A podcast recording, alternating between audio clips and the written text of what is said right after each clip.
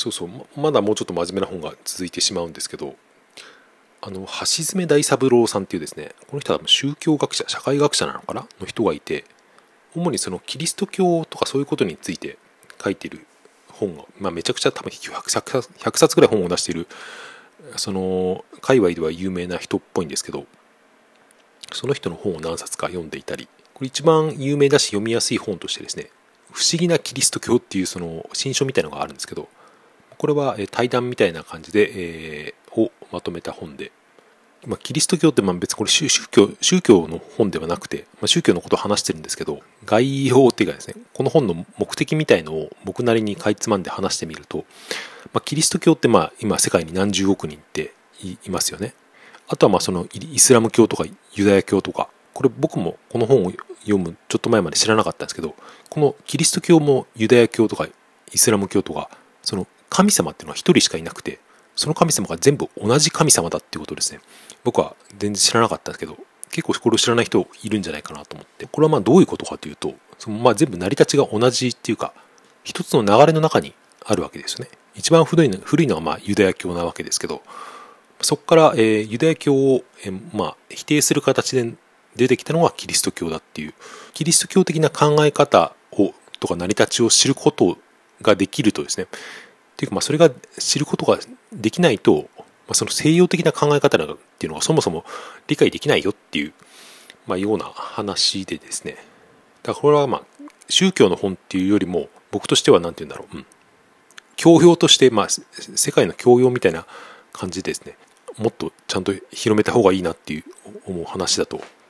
ジャレド・ダイヤモンドの10病原菌鉄ってですね。これまあめちゃくちゃ長い本があって、うん、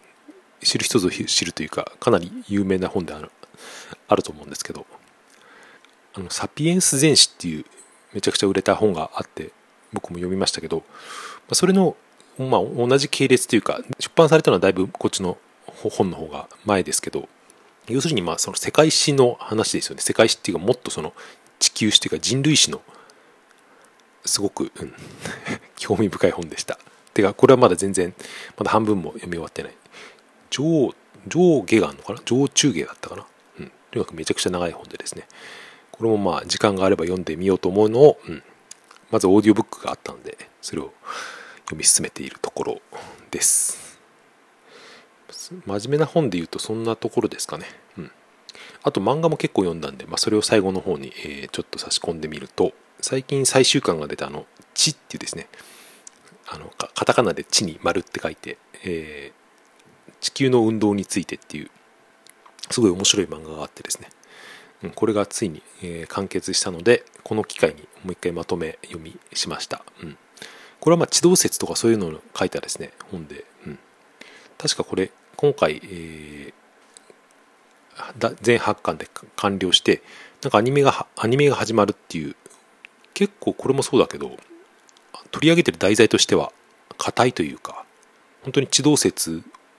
のが出るまでを。完全なノンフィクションノンフィクションではないと思うんだけど、まあ、それを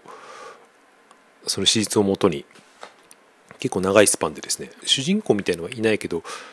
最初と最後に出てくるのが、まあ、結構悪悪役的な男が、まあ、それが最初と最後に出てきて、うん、結局この人が主人公的な扱いになってるんだなっていうのを読み終わって思いましたけど、うん、あと、うん、あの全然違う漫画ですけど「この世界の片隅に」ってちょっと前にあの映画化とかになって、えー、話題になったそれの原作ですねコミックス。これはまあなんか要するにあの広島の戦争中ぐらいのまあ、なんか Kindle で安くなってたから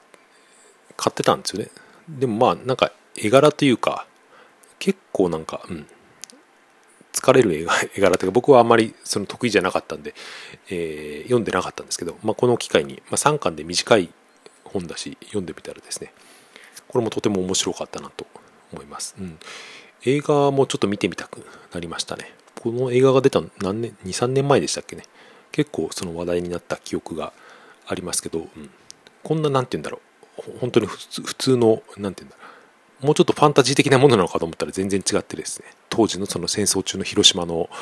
にまあ、えー、疎開したりとか嫁に行った女の人の話でですね。これまだ全部読み終わってないんですけどあの僕あの「進撃の巨人」をですねなんか10巻ぐらいで止まってですね読んでなかったんですけどちょっと続きの11巻をですね買ってしまったら止まらなくなってですねまだ読み終わってないんですけどこれ確か35巻ぐらいかな。最近ちょっと前に完結しましたよね。ここまで読み終わるのに結構時間がかかると思うけど、うん。まあ、これは言うまでもないことかもしれないけどすごい漫画だなと思いながら読んでます。結構高等無形な本だけどなんか哲学的な内容というかでもこの漫画は本当になんて構成がよくよくできてるっていうのもあれですけど、ね、こうこういうのどうやって考えるんだろうと本当不思議に思いますよね。要するにあの最初巨人が出てきてもうな何が何だかわからないものとして出てきてだんだんそれが明かされていってそれがまあ人間と関係あるとかいうかむしろその人間が生み出したものみたいなことが出てきてですねどんどんその謎が展開されていってこれ最初にどのぐらい考えて始めるんだろうなというかですね多分これ週刊連載週刊少年マガジンの連載だったと思うんですけどこれをこのなんていうの完成度でずっと続けるっていうで多分ちゃんと完結しているわけですね。僕まだ読んでないですけど読み終わってないんですけど。そのクリエイティブの力に結構感心しながら。で多分こういう最近の漫画ってそういう傾向あると思うんですけどただのエンタメとして消費されてない部分が結構あるなってこれはどういうことかというとですね僕今そのこの「進撃の巨人」がものすごく構成がよくできていてその作った人が、ま、どういう体制でどこまで最初に考えてスタートさせたのかっていうのを考えながら読むっていうことを話しましたけど、うん、多分同じようなその何て言うんだろうなちょっと俯瞰したメタな視点から読んで楽しいみたいなことがですね売れているエンタメ作品とかには必ずそういう要素があると思っていて、うん、最近の何て言うんだろう特徴なのかなと思います。昔あの「ドラゴンボール」とかそういうまあ悠々白書じゃないけどその辺のただ普通になんていうか、まあ、僕は若かったっていう線もあるけどただ面白いなって思って読んでるけど最近のこの面白い本ってただ面白いだけじゃなくて制作の過程みたいなのもちょっと興味を抱かせるというかこれを書いてる人は、うん、どういう人がどういう思いつきで始めたんだろうみたいなですね。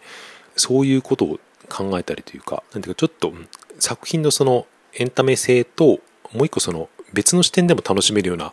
本がに共通していることかなとこんなとこですかね。ああとそう Amazon プライムで映画をいくつか見たんですけど、まあ、これはほとんど子供と一緒にハリー・ポッターを見てですねハリー・ポッターこの期間に4作ぐらい見ましたね。全部で多分6個ぐらい出てんのかな。賢者の石秘密の部屋アズカバンの囚人炎のゴブレットで不死鳥の騎士団で謎のプリンスとそれまだ見てないんですけどあと多分もう最後が死の秘宝みたいなやつありましたねじゃあ7個ぐらい出てんのか、うん、で不死鳥の騎士団まで見ましたけどなんかこの辺ぐらいからあんまり面白くなくなってくるなって思いましたこれ面白いことに子供も全く同じ反応してですね、うん、やっぱり最初の秘密の部屋とか賢者の石ってやっぱすごく生き生きとしてて、うん、そう見ていて止まらなくなる感じがするんですけど不死鳥の騎士団ぐらいからなんか内容が暗くなってきたりその人が死んだりっていうのもあるけどなんかあんまりそのワクワクしないんですよね。これって僕思うんですけどおそらくその制作者側のその熱意みたいなのが割と反映されているんじゃないかなという気がします、うん、これってあの年代を見てると面白いんですけど主人公がまあ子供で俳優がですね、まあ、現実的に年を取っていくわけで多分早いめにその全部取り終えなきゃみたいなですね結構その大人の事情が垣間見えるんじゃないかなという気がしています、うん、アズカバンとかあの秘密の部屋ぐらいはですね結構その発表の年数が1年ぐらいしか空いてないことがあって2時間の映画をですね、うん、1年おきに撮るっていうのは結構これは過酷なスケジュールなんじゃないかなという。多分その制作側も俳優陣もですね結構もうこの辺でもう慣れてきてるんじゃないかなっていうのが感じたりしました、うん、また今日もかなり喋りましたね。いつも思うんですけどこの読んだ本とか見た映画みたいのを話すっていうのはですねなかなかもどかしいところがあるというかその読んだ時の面白さとか感動っていうのをなかなか伝えるのはですね難しいテクニックがいるなと思いながら喋っています。これまあどこまで、えー、編集で出すか分かりませんけど、うん、とりあえず出してみようと 思います。はい。長々と聞いていただいてありがとうございました。良い週末をお過ごしください。さようなら。